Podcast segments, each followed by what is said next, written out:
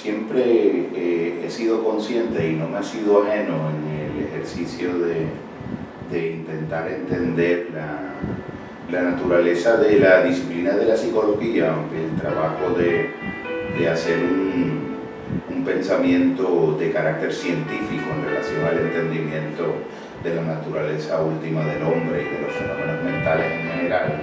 La característica particular que tiene esta maravillosa ciencia y maravillosa gesta, aparte también pudiéramos decir este maravilloso arte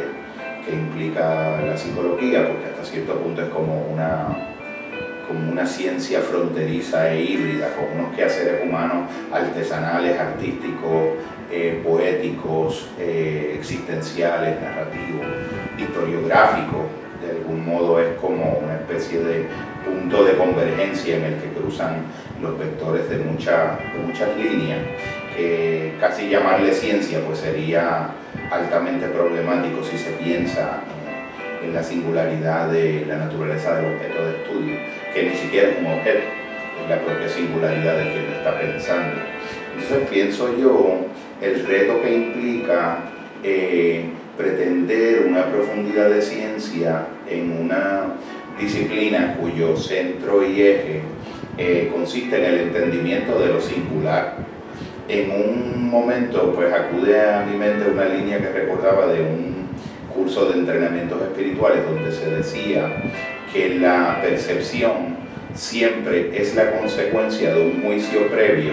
o sea que la, la percepción eh, sigue al juicio y no al revés. Quiere decir que el juicio siempre condiciona y termina produciendo los elementos de la percepción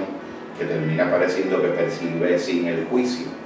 Y hasta cierto punto yo me pregunto en qué medida cada vez que los seres humanos pretendemos establecer un modelo de lo que es la naturaleza humana, no estamos de algún modo condicionando por adelantado desde la perspectiva de un juicio al que en ese renglón pues le llamamos modelo, modelo de generalidad, todo el conjunto de percepciones singulares de percepciones insustituiblemente particulares que serían verdaderamente la, la médula y el elemento más entrañable de la propia disciplina que pretende observar precisamente la singularidad. Eh, se me dificulta eh, el pensar como ciencia eh, una disciplina el, si el entendimiento o lo que queremos decir cuando hablamos de algo científico es algo análogo a lo que eh, las eh, puestas en moda, modalidades de las eh, presuntas conocimientos teóricos basados en evidencia, si a la evidencia a la que a veces nos estamos refiriendo es la evidencia de modelos que pretenden abstraer una generalidad de la naturaleza humana, saltándose esa mirada fenomenológica directa, existencialmente pura, del encuentro humano directo con otro ser humano,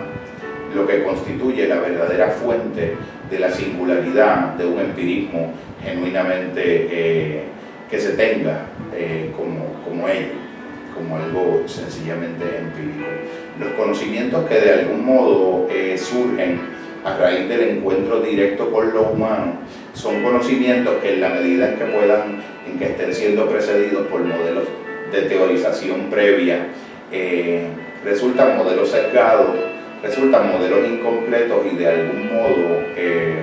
es muy probable que abandonen el elemento más singular y característico que haría de una disciplina como la de la psicología, sobre todo en su pragmaticidad y en su ejercicio fundamentalmente orientado a las prácticas de la sanación y de la transformación humana, si verdaderamente estos modelos de generalidad recogen la, la, sustancia y la esencia singular, insustituible de lo que debe ser el verdadero objeto, entre comillas, puntualizado, de eh, nuestro nuestro caminar por la vida. Toda mirada que de algún modo le haga justicia desde una pureza de acercamiento desnudo a la mirada de otro ser humano va a conducir a una experiencia radicalmente empírica y basada en evidencia muy insustituible en un grado que ningún modelo previo pudiera de algún modo eh, pretender eh, haber entendido. De la misma manera que las percepciones siguen a los juicios que las condicionan y sesgan,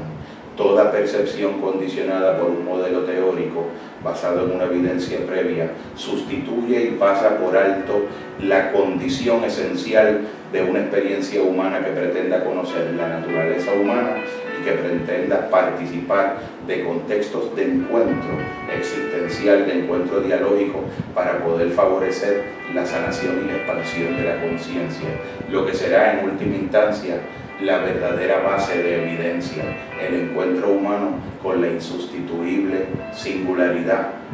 del encuentro con otro ser humano y el milagro de sanación que ese encuentro